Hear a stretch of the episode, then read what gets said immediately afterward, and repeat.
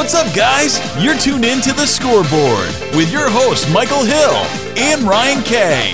Check them out every Tuesday night right here on Podomatic Radio. The best part of your day via podcast.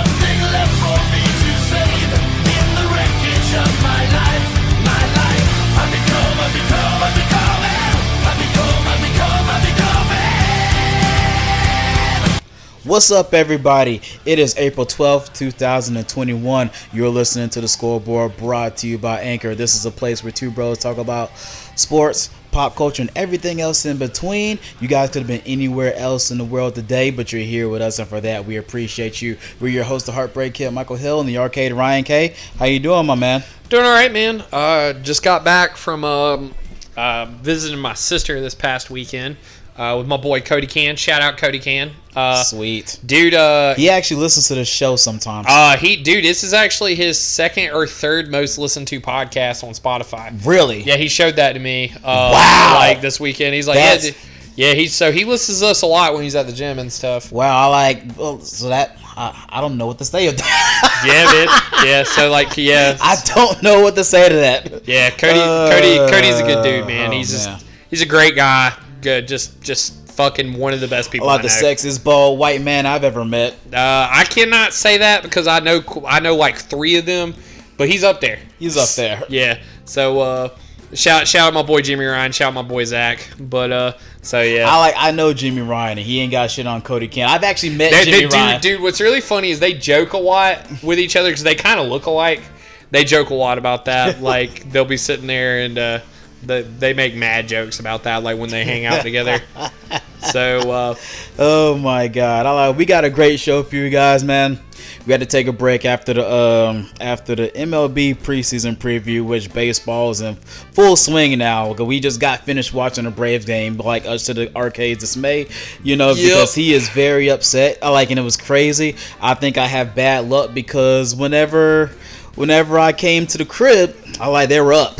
Yep. A couple hours later, they lose. Yeah, that's the dude. That bullpen just wasn't hitting tonight, and boy, that was ungood. Shit. That shit was ungood as hell. Watching our bullpen just be trash, not my favorite. So, just straight up hiney ass. So, so we have an awesome show for you guys today, man. We're gonna be answering your questions. It's we're gonna delve into NFL free agency. That's a lot to delve into, but we're gonna do what we can. We're gonna talk about Tatis's major deal. But first and foremost, because with us being Laker fans and people always jabbing at us, it was a big deal. It still kind of is a huge deal. Blake Griffin and LaMarcus Aldridge join the Brooklyn Nets. And at this point, it's just one of those type of things of who don't these motherfuckers have? Who don't these motherfuckers have? So, yeah, they over here trying to listen, man. I mean, they're already. I was about to ask you, do you like both of these signings? I mean, they all right. I mean, I like the LaMarcus Aldridge deal a lot more than I like the fucking Blake Griffin deal for them. I'll say that because Blake Griffin's butt. That dude is straight mid. like mid-tier player.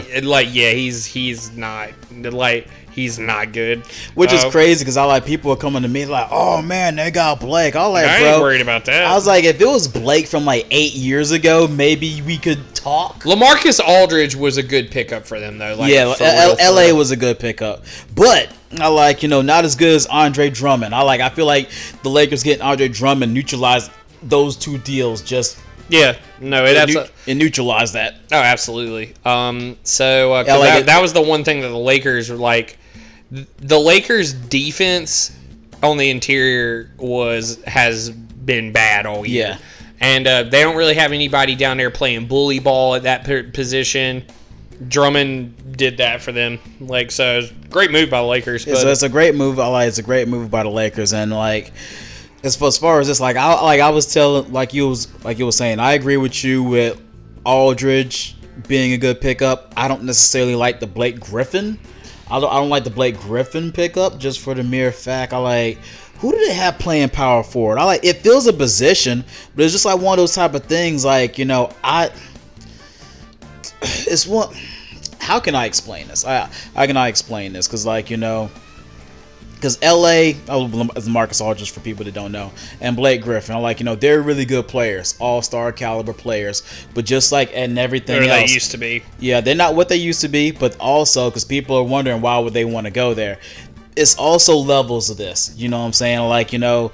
Blake Griffin and LaMarcus Aldridge know that they can't be the best player on a championship caliber squad, but they could probably be the third or fourth, maybe fifth best player on a championship squad. Yeah. And that's where they're at. And that's just where they're at right now. There's levels, to this, And and my thing is the person who has the hardest job in the world is Steve fucking Nash. Cause how the hell it's they're going all in and how is he supposed to manage all this? KD's in and out the lineup, or Kyrie's in and out the lineup because he does a lot of things where, he's Kyrie Irving, and he'll go over here, and he'll do his thing, and then he'll take a day for personal reasons, and then just kind of not really be, whatever. Yeah.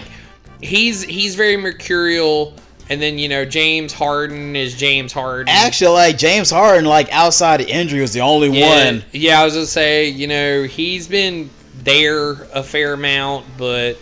whatever. Again, it just... That lineup is so mercurial and weird, and it's in flux. And, it's just the personalities. You don't know, who's the head man in charge. Who's running this shit? Who's getting everybody in line when shit's fucking up? There's no hierarchy there. I can't tell you. Yeah, because the thing is, DeAndre Jordan ain't talking to nobody. Yeah. You know what I'm saying? There's nobody on this team. He ain't got enough clout. That's what I'm saying. There's nobody on this team that can... and James Harden's trying to change the narrative about, I'm not selfish. I'm not a selfish teammate. Because he couldn't make shit work with Chris Paul, and he couldn't make shit work with Russell Westbrook. So, there's a bad narrative on that, right? Yes, a bad narrative on that. So he's been trying to be really efficient and pass the ball and be I'm not selfish at all. I like the yeah. What you got? Speaking of Chris Paul, there was this staggering stat about him. Every team he goes to, they just get better. Yeah. So for people that try to tell me that Chris Paul wasn't a huge deal for James Harden and he fucked that up, you can go fuck yourself. Yeah, that's facts. Because before Chris Paul got there, the Rockets were winning 65% of their games. When he got there, they were winning 75 to 77. That's a big percentage. Yeah, man. That's a big fucking percentage. So whenever I look at this team, you know what I'm saying? Because Steve Nash is just just trying to manage all these egos. And that's fine because people try to bring up the Bulls and all that stuff with Phil Jackson. Yeah, but you knew who the top guy was. Y'all it was MJ. And Phil had to manage all that. MJ was the one that reined everybody in. I don't see that was every team has that person. There's an alpha dog on every team. And granted, listen, Kevin Durant is the best player on this team. Yeah, but doesn't mean he has the mentality of an alpha dog. But that's the thing. Kevin Durant a leader of men? Is Kevin Durant in OKC? Russell Westbrook was the leader. Russell Westbrook was the leader, like, in the post-KD years. And hell, I would even argue... Some people say it was during the KD. I would say some people argue that he was the lifeblood of that team, even when Durant was the guy. Yeah. So who knows, man? So Kevin Durant isn't really, like... Kevin Durant's more concerned with getting into fucking Twitter arguments with people and posting on his burner account, making weird passive-aggressive comments to the media, being so unfathomably sensitive and angry, big rabbit ears, that he can't even function sometimes. Yeah. And that's why I think that's why him and Kyrie get along so goddamn well, because they're the same dude. You know what I mean? Like, Kyrie's over here. He hates the media. He won't talk to them. He gets really aggravated. I mean, but at the same time, like Stephen A. Smith said, like, you know, like, that's part of your job. It is. So you have Kyrie, and you got that big payday, like Stephen A. Smith said. You never say anything about, hey, I'm not going to play, but here's your money back. Right. So, like I said, you have Kyrie who's like that, and then you have Kevin Durant, who is this guy that just is really only good at one thing, and it's being a basketball player. Yeah. As a person, he is a jackass. Like, quite frankly, he does a lot of good charity work and stuff. Like, I give him a ton of credit for that, but like he's just kind of a jackass. Yeah. And Kyrie's the same way too, man. Like, Kyrie's kind of a jackass. Like, he does a lot of charity work, but he's kind of a jackass. Yeah. And then you have James Harden, who's trying to be the like, I'm a good teammate guy, even though I'm kind of not really. And it's just a lot of shit that's in flux, because the way it seems like, you know, KD and Kyrie got their championships. So like, really, like it seems like there's no urgency for them. Like, they feel like they have nothing to prove. James Harden's the only one that's playing like he has something to fucking prove. Right. And you know. And then it's good to have guys like LaMarcus Aldridge and Blake Griffin put on the team too, guys that have never won championships. Yeah. Like, that's a big deal. You know, you have guys, you know, DeAndre Jordan hasn't won a championship. Yeah. Like, you have a few guys on that team that, like, don't know what it's like. And some of the younger dudes, you know, you have, like, Joe Harris and stuff. But, like, again, it just... But at the same time, just, like... It's one of those type of things, like, can Kyrie get it done? Yes, he can. But it's one of those type of things, like, and I said it a million times, like, I apologize to LeBron James for how that shit went in Cleveland, because LeBron wasn't the fucking problem. No, not at all. But, like, you know, there's a reason why LeBron wasn't sad when he fucking left. Yeah, exactly. So, again, just like I said, just watching the way this team is, there is no alpha. So they got old in a hurry. Because, like, you know, because L.A. is 35 years old. Yeah, and Blake Griffin plays like he's 712 years old. Because Blake Griffin's whole game was predicated on athleticism. Yeah. Whereas LaMarcus Aldridge is a skill-based player. Yeah. And he's in his, you know, he's in his sunset years. Yeah. You know, like, certainly, you know, skill don't really diminish, and, you know, he's still effective. Yes. You know, but here's the thing with LaMarcus Aldridge. LaMarcus Aldridge is a number 2 option on a fucking horrible team. Yeah. On a good team, he is like a 4th option. Yes. And that's what he is on this team. He's the 4th option on this lineup. Like, if you ask me personally. Yeah, and I think Blake Griffin's like the 5th. I think Blake Griffin's like the 5th option, and then, you know, hell, I mean, there are going to be some nights when neither of them are the 4th option. Some nights that's going to be Joe Harris. Yeah, Joe Harris. And Spencer Dinwiddie. I'd say those guys are going to be that guy some nights. But, again, like I said, just the way this team is structured, I don't really like it. And they still... It's a very mercurial and awkward situation. And the thing is, because there's been so many injuries and stuff, I will say, weirdly enough... from a personality standpoint, that might be an okay thing for them. Yeah. Solely because you haven't seen KD, Kyrie, and James Harden on the floor yet, really, together.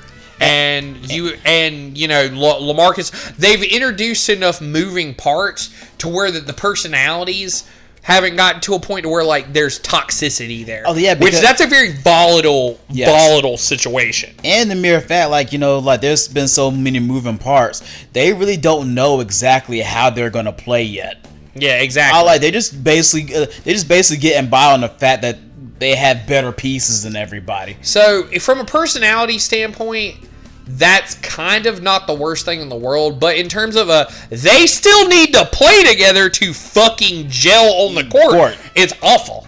It's an awful situation. Yes. Which then that will lead to like stress on like, you know, the stars, because, you know, like, oh, okay, well, like, well, we need to try to get this championship, like, da da da da da. So who even fucking knows if, you know, like I said, so you finally get all these guys back, and then they're trying to gel, and then you have Kyrie, KD, and, you know, James Harden, and you're looking at them, and then they're losing games that they shouldn't be winning because they should be winning because they haven't gelled. And it's just a mere fact of like, who's going to be number 1, 2, and 3? Yeah, now granted, I think that those guys probably will figure that out on a night-to-night basis, because who fucking cares? Yeah. That'll probably be a night-to-night basis, because I think looking at that lineup, I think in terms of the way that the scoring is done, I think we all know that realistically, Kevin Durant's the number 1 option. Yeah. James Harden's probably the number 2 option, and Kyrie's the number 3. I think realistically, yeah. That's what I think. Anyways, in terms of just the offensive production that's there, I think of Kyrie as the third option. Now, it's hilarious because... He was upset for being a second option in Cleveland. Mm-hmm. Yeah, it's hilarious. And it's like, dude, you're a third option now. You know, and, you know, it's not because you suck or anything. It's just that's how good the 1 and 2 are. Because, again, I would say that James Harden is more of an offensive talent than he is. And Kevin Durant is arguably the best player in the NBA when healthy. You know, so that's one thing I can say about James Harden. He doesn't really be missing games like that. Yeah, exactly. Like no, like not for just personal reasons or anything. Like I said, Kyrie just isn't. Kyrie's a weird dude. Like he wants to play basketball, but he hates everything that's attached to it. I know it was crazy because somebody asked me like, you know, who would I rather have, Allen Iverson or Kyrie Irving? I said, no question. I take Allen Iverson in a heartbeat. I take AI in a heartbeat. Kyrie is more talented than AI, but AI drugged, like, you know, a 76er team to the fucking finals by himself. And you know what you're getting with Allen Iverson. And I don't even know that AI is less talented than him. I don't necessarily think that either. And that's up for debate. I don't think Kyrie's more talented than AI. I'm just far about like dribbling, like just the scoring and everything like that. I think the only thing Kyrie Irving might be better at Allen Iverson is passing and maybe 3-point shooting, but yeah. So what? But that's what I meant. Like, you know, I'm not saying like Kyrie's up here and AI's down. No, that's not what I meant. Like, there's some things that, you know, Kyrie can do that AI just falls short on. Like, nobody's perfect, and the mere fact that he's taller than Allen Iverson, you know, so that comes into effect. But Allen Iverson never cheated you on a fucking basketball court, and that's why, like, you know, you hate Russell Westbrook, but I respect Russell Westbrook because. You never feel like you've been Russell Westbrook ever cheats you on a basketball court. No. And I feel like I get cheated on a basketball court with Kyrie Irving. If I was one of his teammates, I would say all the right things, but I would also feel like I would be cheated. That's why those young guys in Boston turned on him the year after they went to the Eastern Conference Finals without him. Yeah, exactly. So and that's more an indictment on him than anything. It is. Like he's not that guy. He's not a leader. He's just not that guy. And that's just what it is, man. So like I said, I think getting back to the original point, though, the fits of Blake Griffin in L.A., I think you're going to have LaMarcus Aldridge be your starting 4 on this team. And Blake's going to come off the bench. That's what I would do personally. That's just me.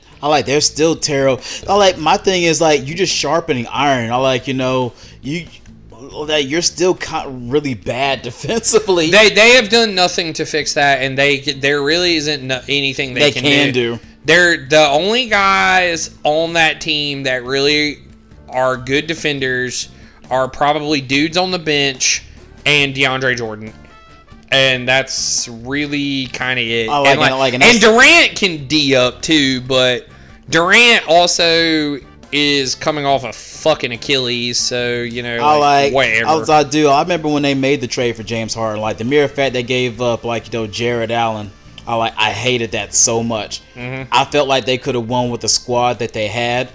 Apparently they didn't think so, and other people didn't think so, but I don't pay attention to a lot of different people because, I don't trust their basketball acumen, because not to be like a jackass or be that dude, but I feel like a lot of people's basketball acumen isn't great at all. You know what I'm saying? They just go by what they see on Sports Center, and they don't really look at it as analytically, as I do. So I was telling you that whenever that trade was made, because as far as Caris LeVert, Caris LeVert is a great player, but they got to keep Spencer Dinwiddie, so that was a thing. I said what was gonna hurt them was them losing Jared Allen, because that dude can defend like nobody's business. He's a premier rim protector, and the dude's still young, and he has the ceiling to get better. Yes. His ceiling was way better than DeAndre Jordan's ceiling. Absolutely it is. So again, like I said, I don't really like the Nets. I think offensively they're prolific. Yeah, they're fun to watch, but at the same time, they don't play defense, and it's fucking retarded, and I hate it. Yeah, they don't play. I don't watch their games. Yeah, I do not watch their games. They don't play defense. They don't have that guy. They don't have somebody like a Draymond Green that holds people accountable. Like I said, I hate that. I hate that trash. And I feel like that's what's desperately missing from this squad. They need somebody that's gonna hold everybody accountable. Themselves and the stars accountable. A Jimmy Butler is needed on this team. Yes, exactly. I said Draymond Green, but Jimmy Butler is a better. But hell, Draymond too. Cause Draymond is a leader. They don't have that. You know what I'm saying? I don't think Steve Nash can do it. I'm gonna tell you something, man. Yeah, we were talking about the Nets. Yeah. Ask me which New York team I'd rather watch play, and I'll tell you it's the fucking Knicks. And that's sad. That's just how much watching the Nets frustrates me. They are fun to watch on one side of the ball. On the other side of the ball, they gripe my ass. And then also, I don't like watching James Harden play. The mere fact that they lost to the Lakers without Dennis Schroeder, AD, and Bron, that should tell you a lot. Yeah, that's horrendous. Andre Drummond basically beat them by himself. Yeah, that's tough. That's really tough. So like I said, man, I didn't even watch that game just because I thought it was just going to be a bloodbath. Yeah. Just on it's our best players aren't playing. This isn't prime time to me. So but to see the notification that we won, I was like, that's sad. Yeah, it really is. There's no reason that there's no reason. No. I mean, like I said, and Kyrie let Dennis Schroeder get under his skin. Come on, man, dude. And that's it, man. Like I said, I don't really like the Nets all that much. I really don't. So we'll wait and see how this flushes out for them. So is the RK saying that are they overhyped or overrated? I mean, yes. I mean, being overhyped is overrated. So same. Yes. Yes, they're both. Yes. Because I find it hilarious that people were just giving them the title already. No. Like I said, the thing is, man, I knew it was going to be a volatile situation. I mean, and granted, it's still fairly early. I mean, because they're playing less games, but, I don't see it, man. I just don't see it. But the thing is, the All-Star game's already happened. We're about to get into the playoffs, next month. It's soon. And it's sooner rather than later. This team's not going to have time to gel like that, man. And, granted, I don't necessarily see a roster out east that's gonna just for sure test them because they don't have the pieces, they don't have the horses. Yeah, they just don't have the fucking horses. But again, you're telling me Kevin Durant comes back and then has another setback or something. Yeah, this team is one thing away from being average. Like they have been. I said that they're one Kevin Durant injury away from being average. They're one Kyrie sickness, or I just don't want to come to work tonight from being average. Yeah, or Kyrie getting hurt, because Kyrie's not exactly the healthiest guy in the world either. Yeah. James Harden really is about the only guy on that team that has durability, out of the stars.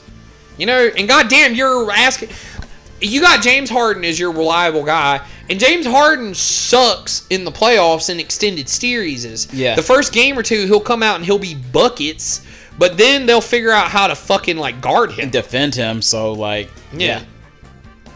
Yeah, it's ridiculous. I ain't trying to hear all that, bro. I'm really not. The Nets suck. Fuck them. The Nets suck. Fuck them. Yeah. Fuck them. Oh, my God. They don't actually suck, but I just don't. I don't want to watch their fucking. Me as a Laker fan, they don't scare me. I don't. Yeah, the fucking. They shouldn't scare anybody, really. Goddamn, any of the elite teams. If you're the Bucks, you should be like, fuck them. We got this. If you're any of those good ass teams that are out east that are on the come up, fuck them, dude. If the Raptors had been healthy this year, the Raptors shouldn't have been scared of them. Yeah. You know what I mean? That's nah, bro. I ain't trying to hear all that shit. I could under. Now, my thing is I wanted to see how it was gonna be after All-Star break. Still ain't the Chiefs calling it. It ain't it, and it's still not hitting after All-Star break. Exactly. That's a fucking problem. It is. And people want to talk about LeBron James and AD being gone. This team knows how to play when Bron and AD are on the floor. We won a fucking championship last year. Yeah. We just need those motherfuckers to be healthy when it's time to be healthy. Yeah, because you got two fucking top 5 players in the league on your roster. And motherfuckers have been out for a month. LeBron's been here and done that. Yeah. So if anything, that helps him because he's gotten some time to rest. Yeah. Yeah, it's probably good. That's probably a good thing for LeBron James that he's getting a rest right now. If anything, we should be the ones people should be being scared of because the young guys have balled out. I've been thoroughly impressed from what I've seen from Tucker, from Schroeder, Caruso, hell, even Kyle Kuzma. This time right here helps them. Does. And people think that it's not helping the young guys, you're crazy. Yeah, more minutes and more touches, absolutely. That helps young guys' development for damn sure. It really does. But like I said, man, I'd be scared of a lot more of the teams out west than I would be. I'd be more scared of the fucking Denver Nuggets than I would be the Nets. I really would be. Oh, yeah. Are you fucking kidding me? Oh, yeah, because they went and got Aaron Gordon. That was fucking fire. Michael Porter Jr. is putting up fucking numbers right now. Are you shitting me? I'd be terrified of them. Oh, Joker, he might win MVP this year. Exactly. Nah, bro. I'd be way more scared of Denver. Than I would be in the Nets. Are you shitting me? I really like what they got going on. I do too, man. I said. And hell, on a night-to-night basis, the Jazz. Yeah. The Jazz are a great team. Again, it's the regular season and shit, but still, the fuck? Yeah, nobody's handing this team, the fucking trophy. Like I said, man, I ain't handing the Nets shit, bro. And the mere fact, I haven't seen enough. The mere fact they're not even hitting on all cylinders right now, that should scare a lot of bandwagon Net fans. It should. It should be fucking terrifying. You know what I'm saying? And it's just inconsistent. You know what I'm saying? I'm not a fan of it. Maybe it might get proven wrong. I doubt it, but yeah. Who knows? Maybe they get healthy, maybe they get right and they just tear ass and they win it all. But I don't see it, bro. I have to see it to believe it. Yeah. You have to see it to believe it. So coming up next, Fernando Tatis has a huge deal. Man got paid. How old is he?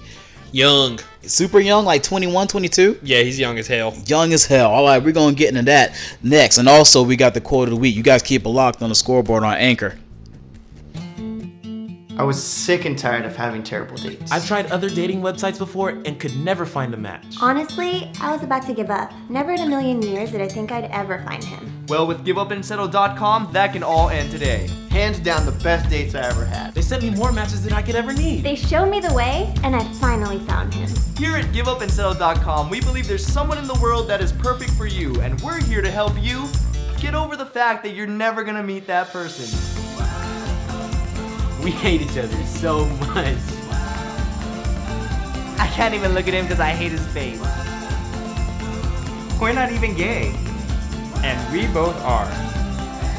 With their highly advanced matchmaking system known as the Personality Aptitude Placement Enrollment Research by Algorithmic Groupings, also known as Poppy or Bog, we will find you a near-to-perfect match within seconds. I searched gamer and girl and got a 50% match. I hate snakes, but I did ask for a man that was charming. I was always into the shy and quiet type, and that's exactly what I got. I type in how smart, successful, good-looking I am on other dating sites and still never found a match. First try on giveupandsettle.com. Perfect match. I typed in black girls as my preference, but I'm not gonna lie, I'm not the best speller, so I wasn't surprised when I showed up to my first date and saw nothing but a black girl. I'm not picky, I just asked for the hottest match they could find. Our love will continue to burn brighter than ever. Nothing wrong with black math, she's still smoking hot. People used to tell me there should be violins playing for me at all times because I was such a sad person. That's why I went on to Give Up and Settle and asked for someone cheerful, optimistic, violin-free. Almost a perfect match. I got a chair full of domestic violence for me. Close enough. We all know there's a lot of fish in the sea, but there's also a lot of people on land. You don't have to resort to fish yet. Just sign up to GiveUpAndSettle.com and find the settling soulmate you never even knew you wanted. We promise you, you will not regret it unless you do. It's completely free, money back guaranteed, so what have you got to lose? Sign up, give it a try, you might get a virus. GiveUpAndSettle.com, we'll see you there. See for yourself and find your perfect match today. It's fast, it's fun, it's not a real site. GiveUpAndSettle.com. So thank you guys again so much for watching. If you want to see last week's video, click the one on the left. If you want to see bloopers and behind the scenes, click the one on the right. And if you want to go to giveupandsettle.com, click the one on the bottom and find your perfect match today. Hey Tyrone, what you doing in Philly? I thought you was in Cali. Man, I was, but then they said we was having an earthquake, so I had to relocate. But come to find out, the only thing was cracking and shaking was your wife's ass cheeks when I was fucking along with that stuff.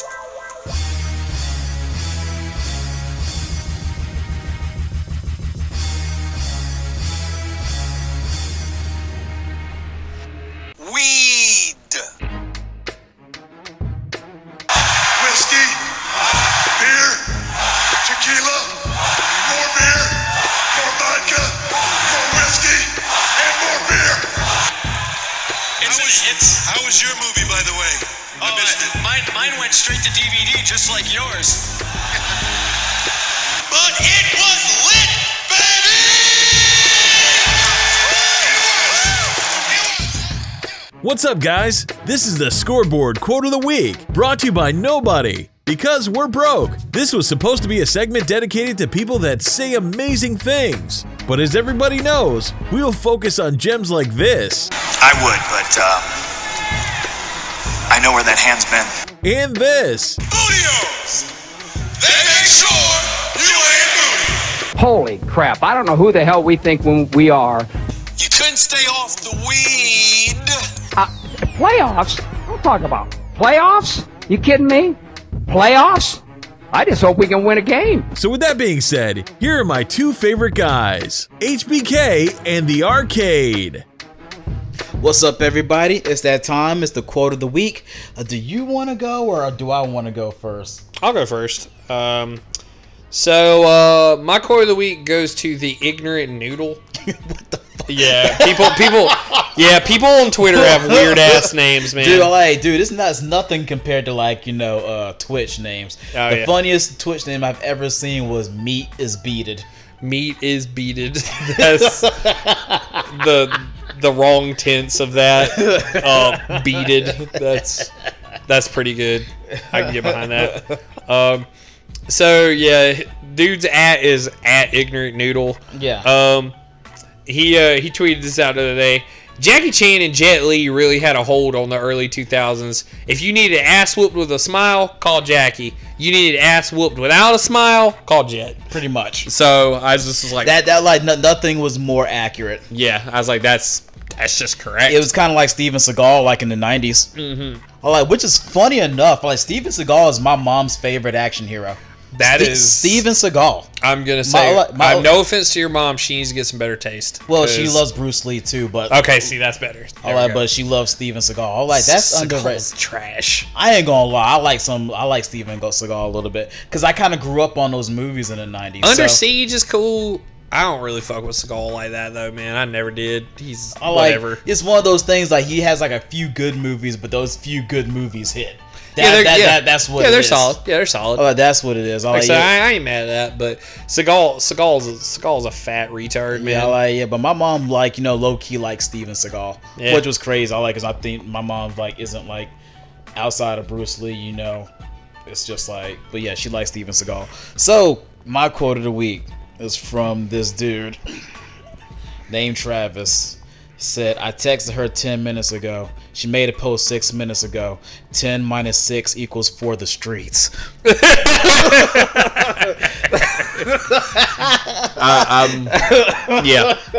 I like that. I'm glad I went first. That's funny. That's funny as hell.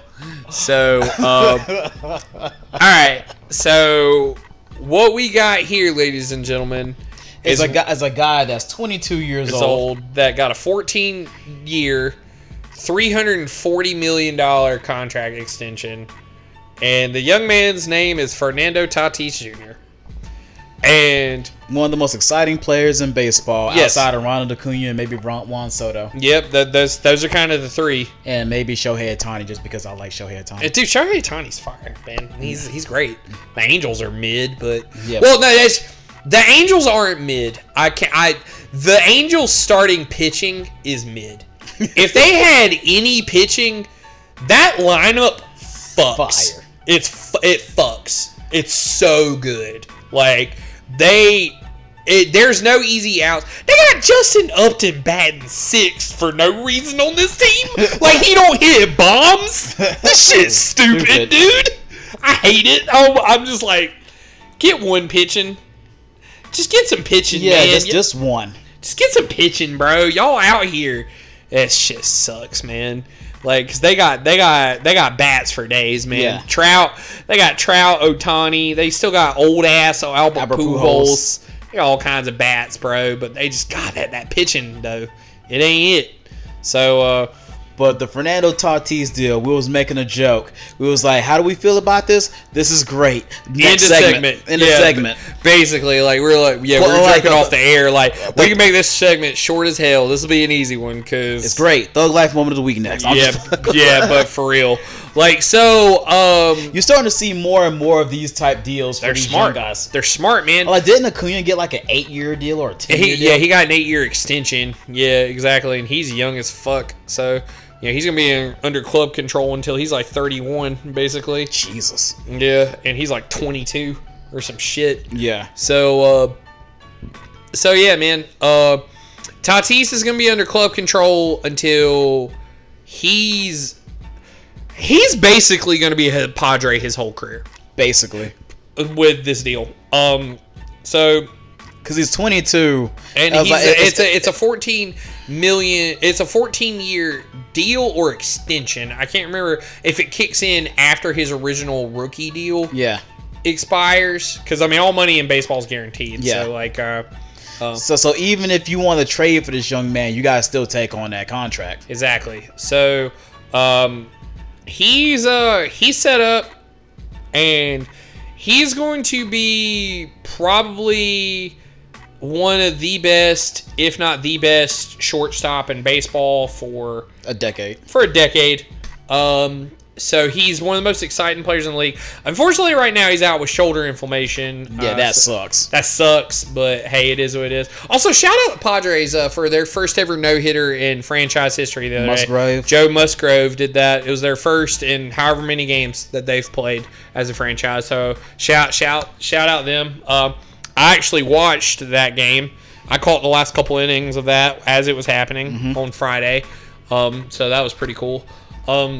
This past Friday. But yeah, man, Tatis is fucking electric. He's super exciting. He's fast. He's a great defensive guy. He's got crazy pop. He's just everything you want in a young player. Yes. And that's the kind of guy you want to have as a cornerstone of your franchise. And keep in mind that they also have Manny Machado locked up for a long time, too. And he puts asses in seats. So, that's another thing. Yeah, that's what I'm saying. He brings people the revenue. This is smart. It's a smart deal. It's a smart deal just for and I tell people this all the time. Whenever you give people that kind of money, it's more than what they do on the field. It encompasses everything. Do you put asses in seats? Are you box office? You know what I'm saying? The merchandise. I like, you know, everything. I mean, he's one of the top selling jerseys in the majors already. Like, you know, I mean, he is as primetime electric as that gets, you know.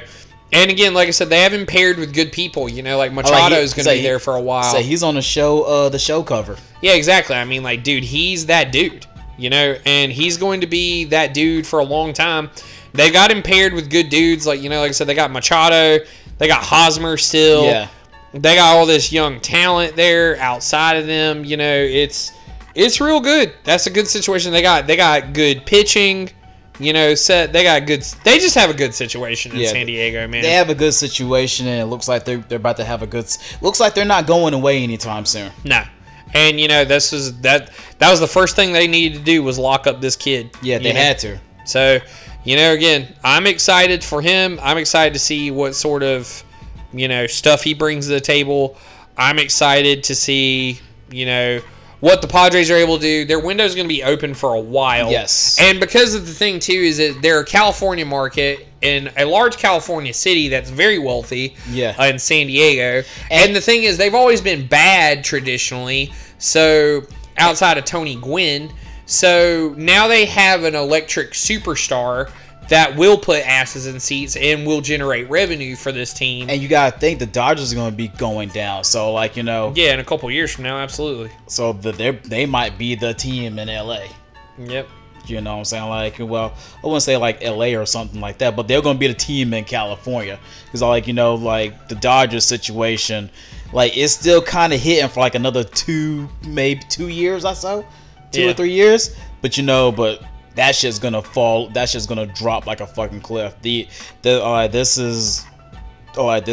has the making of like something that's gonna be around for like a long time. Now, will they be able to cash in? We don't know. You know what I'm saying? Because whenever you got something like that happening, like, you know, are they gonna have like the Dodger syndrome where they be like, man, you guys got all this fucking talent. Tatis will probably be an MVP. Y'all like, you know, in a couple of years, you got all this and you still can't get it done. Is it gonna get to their psyche? We're not at that point yet, but I'm just saying it's gonna get there. Yeah, with everything they got going on, you say like the guys you said they got locked up are some primetime guys. Yeah, like I said, Machado and him are fucking primetime, and you know, like I said, they have Hosmer still, and that's a huge deal. He can still get it done. Exactly, man. Like again, I really like the Padres, man. They're fucking solid, and we'll see. You will see how they look in a couple years from now. Especially when they're going to be able to get some of the guys back that they've had missing, you know, because again they have Mike Clevenger, that people forget that. Yeah, they do have Mike Clevenger. Yeah, and again, you know, Musgrove just threw a no-no for them. They got Yu Darvish. They got all these fucking guys, and they have a pretty good bullpen still. Yeah, you know, so like I said, they're set up to be good, and they're set to be good for a fucking while. So. I like this team, and you know this deal needed to get done. They took care of it early before it became a problem. Yeah, before it became an issue. So you know, because it's one of those type of things. Like you know, it was smart on their part because it wasn't like Cleveland with Francisco Lindor. It's one of those type of things. Like Tatis, I don't think Tatis knew. Being a young kid, you're just out there playing baseball. You really don't know how much you're worth. And you don't know how much you're going to be worth. But so the thing is, you know, you look at a kid and you go, hey, $340 million. Because, you know, the thing is, in a few years, this deal might look like a super big bargain. That's like the Acuna deal that we made. We gave him $100 million for like 8 years. And already that is looking like a crazy good bargain. Yeah, the Ozzy Albies is still a crazy bargain. Yeah, that's ridiculous. But so yeah, like I said, that in a few years from now, who knows how big of a bargain that Tatis deal becomes? You know, so because I think they're looking ahead, like you know, what I'm saying baseball. Because I think Mike Trout just broke, like you know, what I'm saying. Broke the ceiling with that, and you're gonna see a lot more of these guys getting an exorbitant amount of money. So they want to tie him down, like you know, they'd be like $340 million. As a 22-year-old kid, who the fuck saying no? Yeah, to that? Exactly. You 22 years old, and dude said, "Hey, you want to play here for the next 14 years? You got the security, you got the fucking money. Yeah, because it's guaranteed. Yeah. And even if we trade you, somebody has to take on. Somebody has to eat your contract, so you good. Yeah, you good. All right, for the rest of your life. Yeah. So I like at, because you know like. Because knowing me, like thinking, like shit. If y'all think I'm worth $340 million, somebody might think I'm worth $400 million or $500 million. Exactly. So you know, so they took care of that, like you know, early. Like now, if he was like maybe like 26 or 27, he would have gauged, like you know, and seen shit that was going on, like players at his position, because players do that shit, guys. I like you know they be gauging, like you know, who's making what and all that other stuff, so they can have like a good counter negotiating tactic whenever they go to negotiate their deal. That wasn't the case with him. Like they got him when he was young. They gave him a crazy amount that he couldn't say no to. Boom. Yeah, easy. So, all right. So coming up next, we got the NFL free agency and the Thug Life moment of the week. Yes, we do. You guys keep a lot on the scoreboard on Anchor.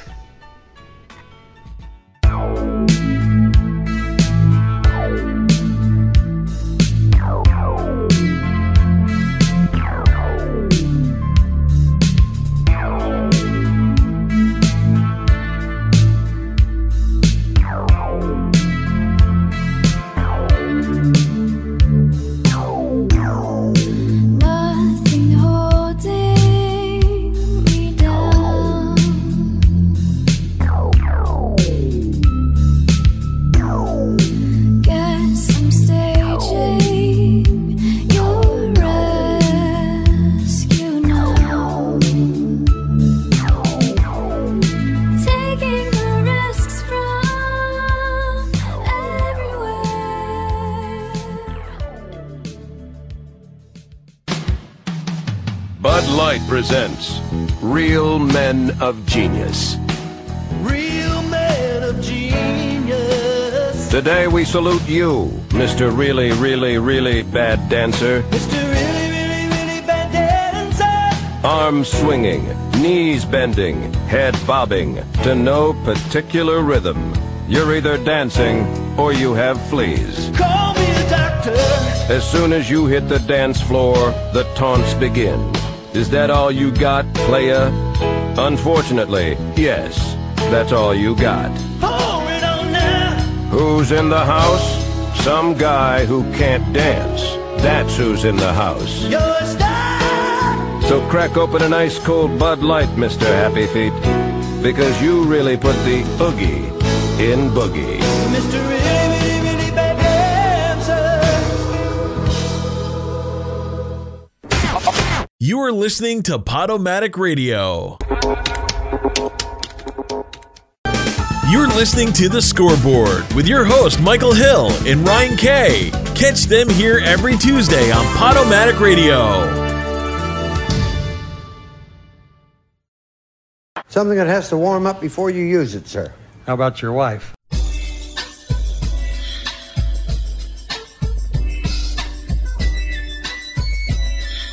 This is the Scoreboard Thug Life Moment of the Week, brought to you by nobody, because we're on a budget. This is the place where douchebag behavior isn't only welcomed, but it's celebrated. Now here's your host, HBK and the Arcade.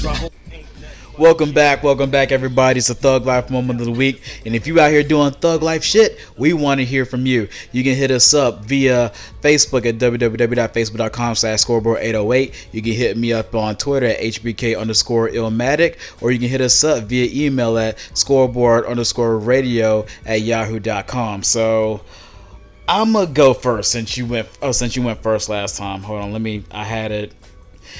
This thug life moment goes to this dude who I do not know, but I know he's a male because the shit they were talking about in this text message.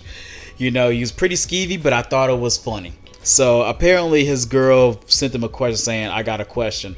And he says, sends her back a question mark. She asked, "Did you nuttin' me?" And he asked her back, said, "Why you asked that?" She said, "Cause I went for a checkup and they also make me take a pregnancy test, and it's positive." And he said, who all you been fucking? And she said, you. He says, So just me. You fucked nobody before me. And she said, a girl. He said, why you ain't ask her?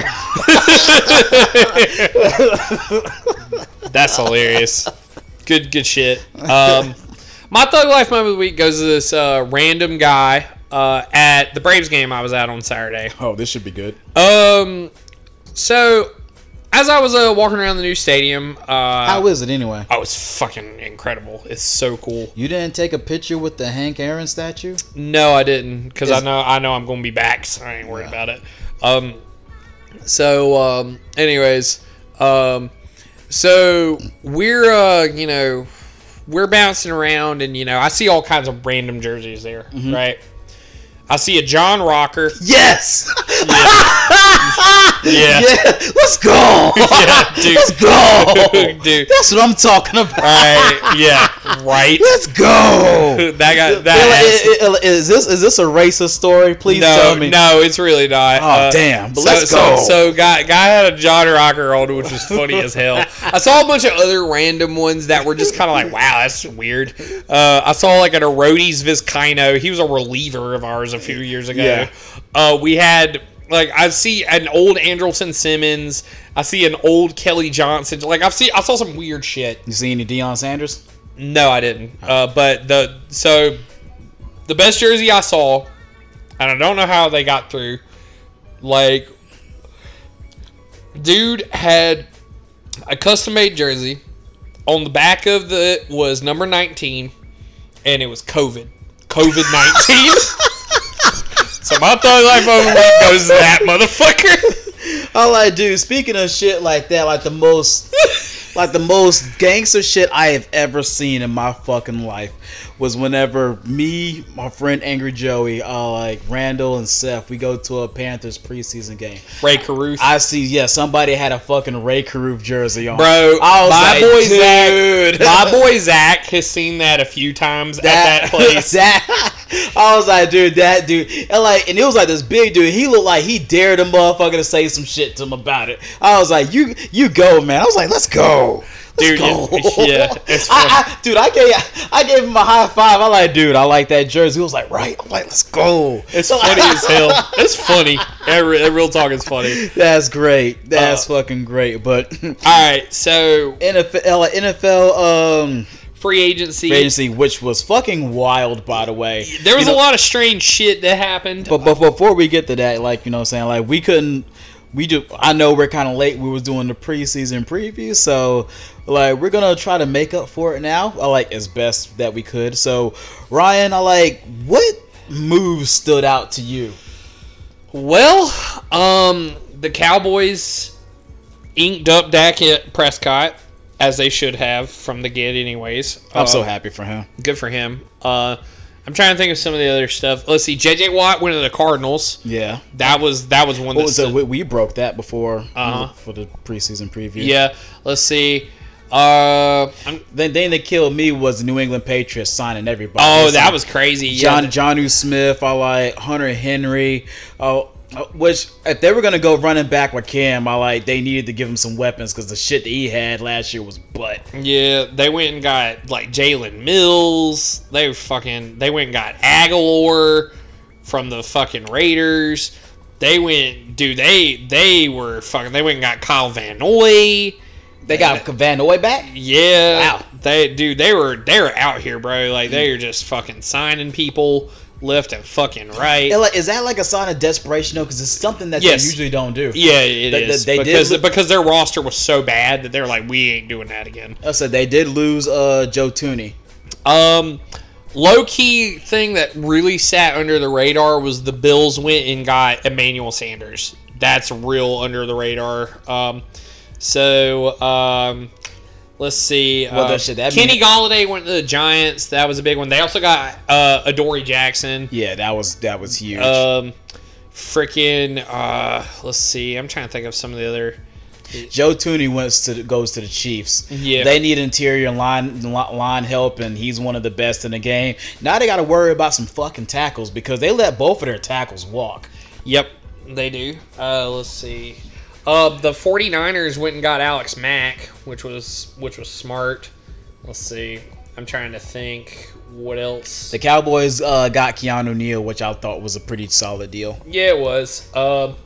The Bucks re-signed most of their players, like Shaq Barrett. They got Levante David. They got Shaq Barrett. Chris Godwin's a franchise. Yeah, they went and re-signed Gronk for a 1 year. They got Sue for a 1 year. Yeah. So they got a lot of that team to run it back. They just ring chasing now. Washington got Curtis Samuel. We got fucking Patrick Peterson. Dude, I love that. That is a great move for us. We got Patrick Peterson, and we also signed Xavier Woods, not to be confused with the wrestler, the safety from the Cowboys. And, like, so he had a little bit of a down year, but that was because, like, they literally, like, dude, he, like, led the team in tackles. Yeah. Like, safety shouldn't do that, though. So, y'all signed a bunch of cool people too. Yeah, we made a lot of different moves. We signed Carl Lawson, which was flames. Vinnie Curry, which was basically outside of like the lower tier free agent signings, like the mid to upper tier ones. Like Corey Davis. Corey Davis was fire. Keelan Cole was great. You know what I'm saying? Like Vinnie Curry was great. Carl Lawson was amazing. Y'all got Joyner. LaMarcus Joyner was fire. I didn't care for the Dan Feeney move, but that's just for depth. Yeah. The Panthers went and got A.J. Bowie, which that's a really good move for them because they don't really have cornerbacks. Yeah, they don't.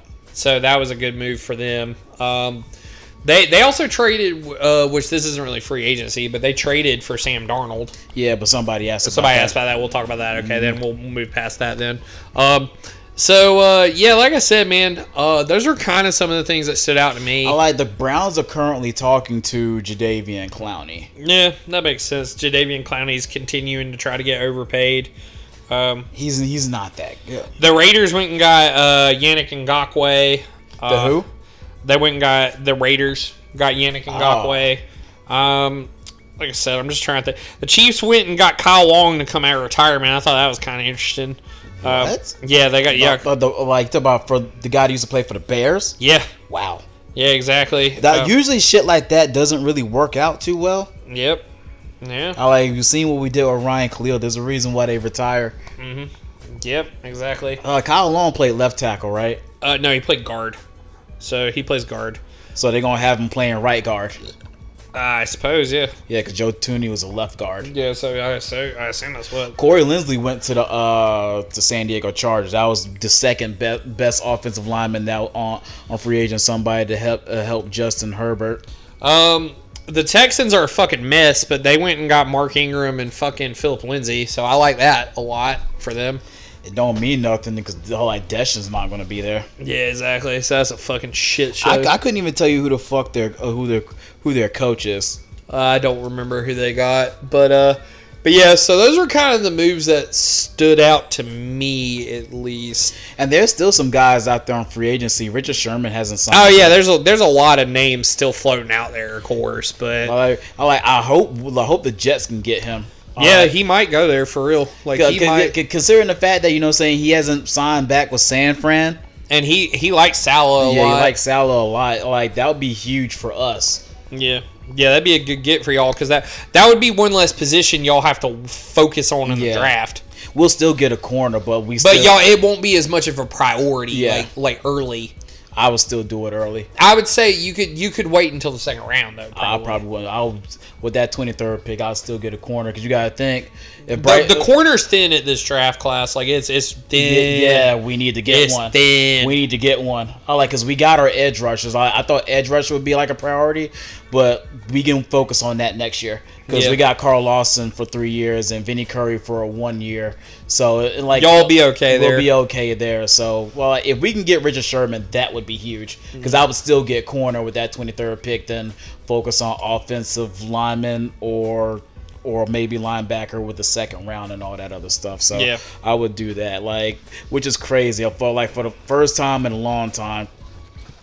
I like the fact that nobody knows what the fuck Joe Douglas is doing. Yeah, it's amazing. Because I know what one of the jet dudes I follow, Green Bean, he said, dude, I love the fact that nobody, he said, this just proves the fact that all, the people, the sources and stuff don't know shit about Joe Douglas, because everything that they said, they've got it wrong.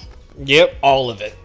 Yep. If they think he's going one way, but he totally throws them, a curveball and all that other stuff. So, I like the fact that, he keeps everything tight-lipped. Yeah. Tight-lipped. So, I for one, am happy with everything that's going on in free agency right now. As far as my team. Is there anybody else that we're missing? I have a feeling that we're missing somebody. Kyle Fuller went to the Broncos. There's Kyle Fuller? Yeah, Kyle Fuller's with the Broncos now. Wow. Isn't that weird? I said, there's the market for him wasn't as good as I thought it was going to be. Yeah, he had a little bit of a down year. So, and he picked a bad year to do it. And the mere fact he stays hurt. Yeah, that too. So, again, like I said, not really, I think that kind of covers all the splashy signings. The teams that probably had the most impressive free agency, so far are the Bucks and the Patriots. You guys have had an underrated one. The Panthers have had an okay one. Yeah. Listen, we had a pretty good one, all things considered, with our defense. Yeah. I think ours was underratedly great, but it's just we didn't have the splashes. Our play, the guys that we got, they're guys. If y'all had landed Patrick Peterson instead of us, you would feel ecstatic about Patrick Peterson or Richard Sherman. If y'all end up landing, if y'all land Sherman. Upset. You should feel real good about that. And you should feel good about it anyways. Yeah, I feel great about it anyway. Having Richard Sherman would just be on top. People exactly. He's 33 years old, but he knows Salah's system, and you know what I'm saying. And prior to him getting hurt last year, Richard Sherman was still playing decent ball. Richard Sherman has the Ryan Clark effect. You know what I'm saying? The older he gets, the smart. The reason why Ryan Clark played so long in the league because he was smart and he always knew where everybody needed to be, including himself, and he always put himself in position to make the best play. Exactly. So, a mind like that is hard to replace on a football field. It is. I agree. So that's why Ryan Clark played for as long as he did, even when his skills diminished. Yes. So... coming up next, your questions are in. Also, we're about to answer them. It's mail time. You guys keep a lock on the scoreboard on Anchor.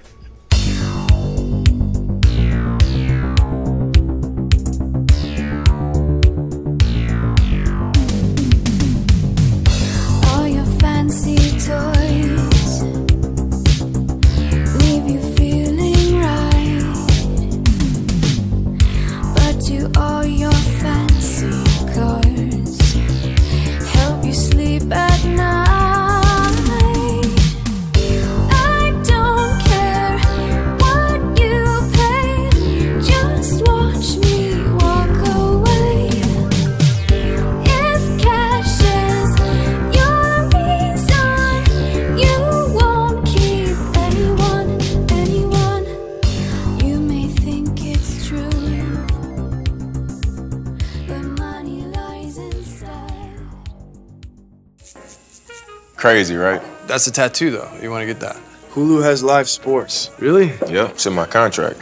It's in the contract. Can we at least change the font? If you want to be sued. Well, what if it's coming out of a dragon's mouth? No. Exactly. No dragons, no mouths. None of that. We could do a tough dolphin splashing out. How large? Yeah. Oh. And how much are they paying you? Get that money. Hulu has live sports. Get that money. What's up, guys? You've been listening to The Scoreboard. Like us on Facebook at www.facebook.com/scoreboard808. And you can also follow HBK and The Arcade on Twitter at DX Heartbreak Kid and Arcade. And remember, you can catch us every Tuesday on Podomatic Radio.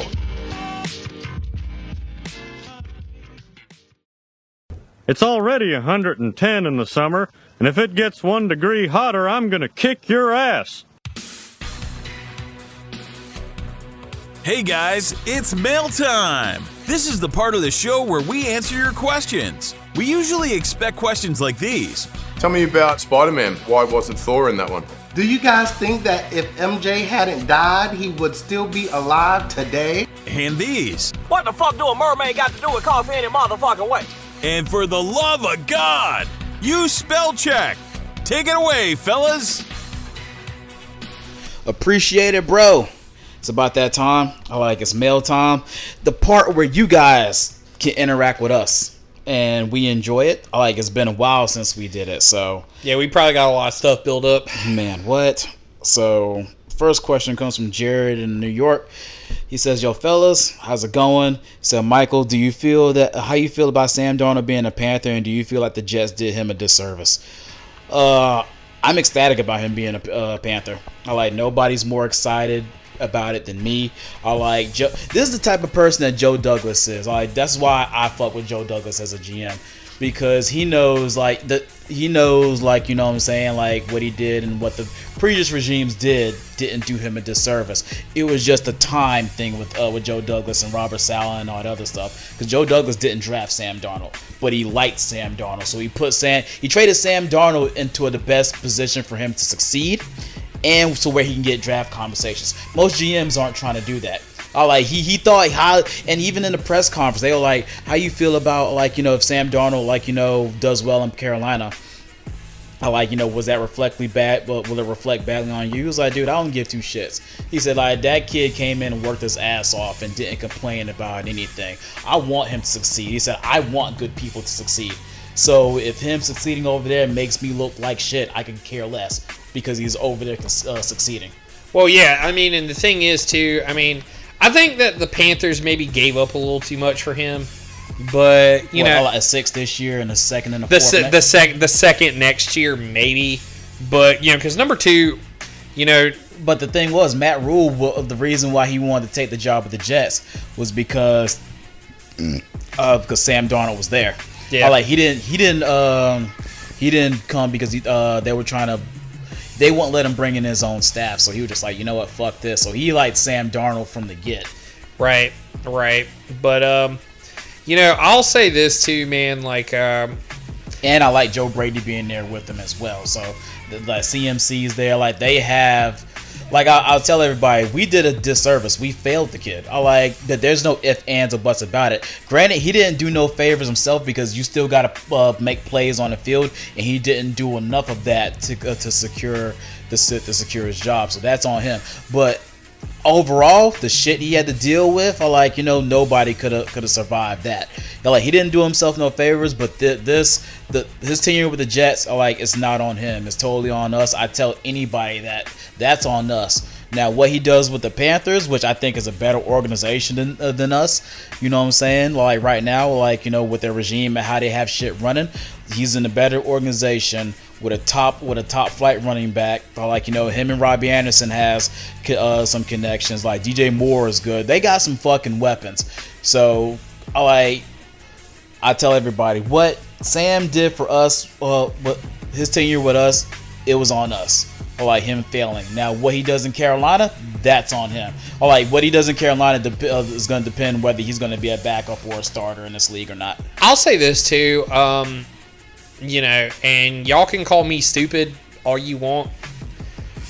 I think if the Panthers are picking 8 and Trey Lance or Justin Fields are still there, I think you still pick them. No offense to Sam, but they're about to be. Life without Teddy Bridgewater is probably about to be a thing very quickly, and they're going to need another quarterback. Yep. So my thing is, you have Sam Darnold there. You have Sam Darnold.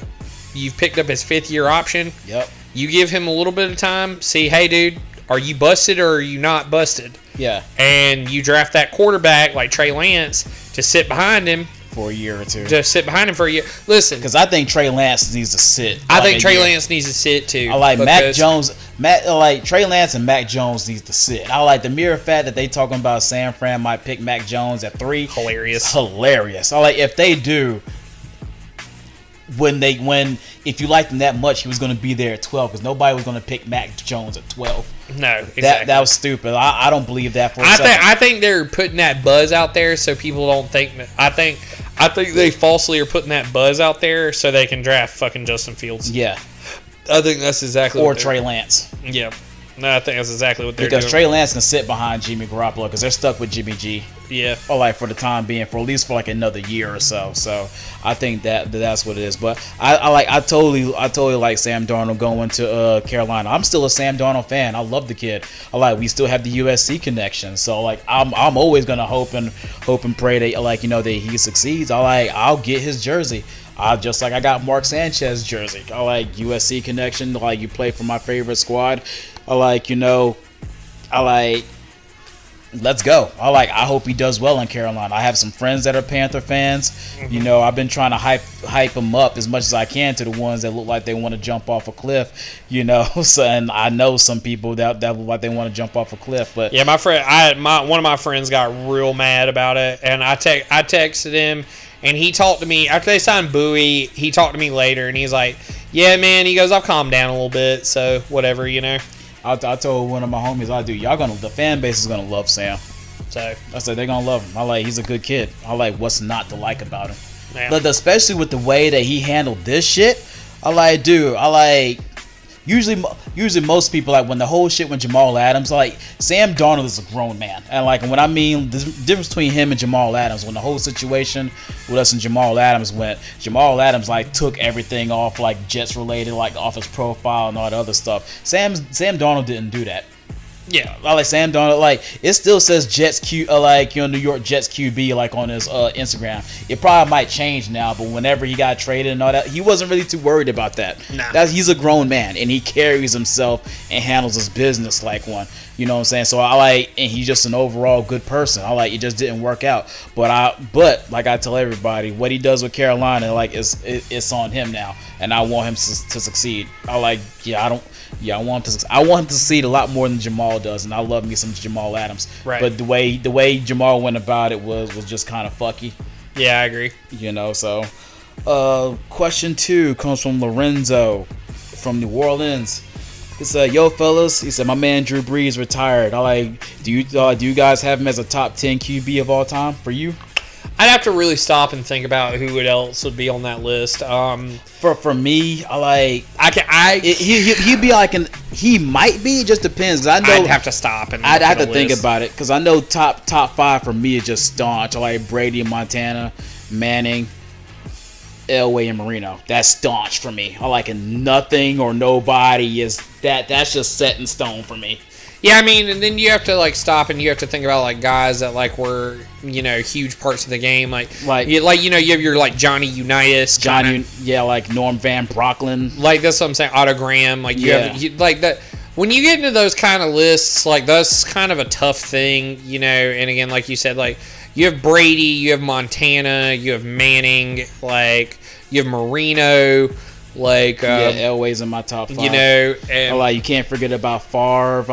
Yeah, that's what I'm saying. That's a tough thing to Steve really. Steve Young. There's a whole lot. There's been a lot of really great quarterbacks, And then there are guys that didn't win championships, but maybe were they better than? Besides Marino, naturally, there are guys Dan Fouts, Fran Tarkington, and if you put a gun to my head, I would probably put him top 5 just for the mere fact dude has more 5,000-yard seasons than anybody, and the mere fact here's a gut for the kids out here. Here's for the young kids out here. Here's how much of an impact Drew Brees has. If Drew Brees signs with Miami. Nick Saban doesn't go to Alabama. Alabama doesn't have their dynasty. Clemson, we probably might be talking about Clemson in the same way we talk about Alabama. It would be probably Clemson's dynasty instead of Alabama's dynasty. Brady probably doesn't have 7 Super Bowl rings because you got to deal with Drew Brees in that division. His impact whenever he went, wherever he went after free agency, it was a trickle down effect. The Miami Dolphins not signing him, so much shit changed. And if he would have went to Miami, a lot of that shit wouldn't have been. So for me, when you have that kind of impact, that says a lot about you as a talent to me. Yeah, absolutely. You know, and all those things are hypothetical, but at the same time, like, you know, at one point they were very real. Yeah. All right. Yeah. You know, like I said, I don't really know where you put Brees. I'm not going to put him top 10. I'm not going to, like, offhand. Off the rip? Yeah, I don't think I can put him there, like, without stopping and, like, looking, you know, because again, I mean, you know, what about Aaron Rodgers? He's not better than Aaron Rodgers, probably. You know, again, it just, and you know, I think winning is probably one of the only metrics you have for a quarterback's impact. Yeah. And like, Drew Brees had a lot of 7 and 9 years with the Saints. But that's also with him not having a whole lot either. Right. Drew Brees was good enough to get you 8 wins. Right. But, I mean, is that a fair thing for him? No, but it's still true. It's still true. And that's still very, like it's still a thing. Because, like I said, I think really when you compare eras, it really is the only metric you have. Yeah. Because the league is always evolving and changing. You know, and guys do what they do in the era they do it. Yeah. You know, like, you know, okay, you look at a guy like, you know, like I said, you look at a guy like Unitas, they didn't even throw that much then. The dude had a record that Brees himself broke a few years back of consecutive games with a touchdown throw. Yeah. And again, Unitas did this in an era when they didn't even throw the ball. Yeah, I think that the only metric you have across eras is wins. And the thing is, like, you know, Fran Tarkenton is another one. So, like, you got to, you know what I'm saying? Like, because Fran Tarkenton had all the QB records until Marino. You know. Exactly. That's what I'm saying. Like, you have to, like, that, like, winning, I think, is the only metric you have. But I also think, too, like, you know, anybody can win, like, you know, with stacked teams. Yeah, like, yeah, exactly. Like, because, like, Dan Marino never had a fucking running game nor a fucking defense. Right. I mean, wins aren't always going to be a quarterback stat. Yeah. But I think it's one of the only ways you can compare eras, is all I'm saying. So, you know, that's kind of a thing. Yeah, that's kind of a thing. I like, but you know, it's like, but I'm in a prisoner of the moment, like, you know, right now. But I'm just talking about, like, as an impact, like, you know, you can't. Hey, Brees was yeah, yeah, Brees was good. Brees was very good. You can't deny the impact. You know, so if I had to say just off the rip, I might say I might retract that a little bit later because I haven't had a chance to sit down. I like and figure out who the bottom 5 is, but my top 5 is staunch. I like, and I'm not moving off of that. So, like, for me, the bottom 5 would be, like, you know, revolving, moving chairs. And the thing is, like, you know, if I sit down and, like, and actually think about it, he probably might not be. Yeah, that's what I'm saying. Like, because Ben Roethlisberger isn't in my top 5, and a lot of people killed me for that. I don't for that. I really don't. Like, he's solid. But he's great, but, you know, like, I told this one dude, like, dude, Steve Young is better than, like, you know, than Ben Roethlisberger. They were like, hell no. I don't mind that. I was like, bro, Steve Young is the only person that can make Joe Montana look behind his shoulder. Yeah. I like, Joe Montana knew. Yep, he's very good. Yeah, like, he knew. You know what I'm saying? So, like, there's a lot of great quarterbacks, and, like, me being the age that I am, I've got to see a lot of them. You know, so especially, like, by the time we were coming out, that was, like, the age of the quarterbacks just, like, throwing the ball and all this other shit. So, like, you know, and who knows, Patrick Mahomes might be, like, you know, a top 10 quarterback. Yeah. Like, there's other guys that are going to be coming. So, you know. Yeah, again, you just don't know, man. Yeah, Russell Wilson, you know what I'm saying? Like, you know. Who knows? Like, Deshaun Watson, if he can get out of this situation. Like, that's another one that could do some shit. So. You don't know. Yeah, like, you just don't know, man. But it's a good question, though, and it's always good for debate. Mm-hmm. So, last question comes from Paul, another New York guy. Said, yo guys, he said, I saw reports that Manny Pacquiao and Terrence Crawford are working on a potential deal to fight. What are your thoughts on that? I think Manny Pacquiao don't want any of that. At first, I thought, like, the Ryan Garcia deal was, like, gonna happen, but apparently, like, something with that fell through. Yep, I think that you know, like I said, I think Manny Pacquiao didn't want any of that either. I'm gonna tell you. Like, I think that, you know, like I said, I think Terrence Crawford will be a more bigger money fight for Manny Pacquiao than Ryan Garcia. Absolutely, but I also think that it's a big L for Manny Pacquiao. Manny Pacquiao's 42 years old. Yeah, he's about to get tore up if he tries to fight Terrence Crawford. That's gonna be bad, bro. He should be doing what Mike Tyson and them are doing. Yeah, he should be on that senior circuit of boxing. Yeah, he should be like on Triller. Yep, exactly. I'm not trying to. This is gonna be bad. Yeah, if he fights Terrence Crawford, he's about to get beat the fuck down. This is gonna be bad. There's a reason why. Whenever, because Terrence Crawford called him out like maybe 3 years ago, when Manny Pacquiao was still kind of very active, and Bob Arum didn't want no parts of that because they were under the same thing. Yeah, they were under Top Rank. Yep. And that's why Manny Pacquiao had to leave Top Rank. Bob Arum knew. Yeah, Bob Arum knows. Yeah, exactly. Fucking exactly. And now Bob Arum's just like, yeah, man. Terrence Crawford would fight anybody. He'd beat the shit out of anybody, I think. Blah, blah, blah. It's like, well, Manny Pacquiao was your guy. Bob, you think he'd beat him now? I'm sure you do, because he's your guy. And Pacquiao isn't. You knew then. And that's why you blocked that fight. Yeah, you blocked that fight from happening. Fucking jackass. Bob Arum's trash. Yep. Which is crazy. I find it hilarious. Floyd Mayweather called that shit out years ago, and people are just now starting to. He's like, Floyd Mayweather's like, dude, Bob Arum sucks. I don't want to do business with him. Yeah. He's trash. Yeah, he big sucks. So I was just like one of those type of things. The thing is, whenever he sent me this question, I seen the reports too. I most definitely seen the reports. But I just saw a report. I didn't see nothing else, after they released the initial report. So I don't know if they're in negotiation with the deals. I don't know what's going on. But if I'm Terrence Crawford, I don't.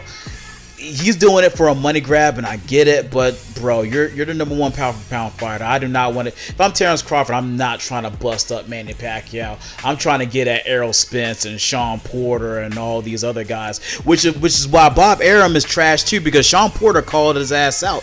Because there was a potential fight for that shit happening too. And Sean Porter talked about it on his Porterway podcast. He was like, dude, Bob Arum tried to lowball me for $4 million.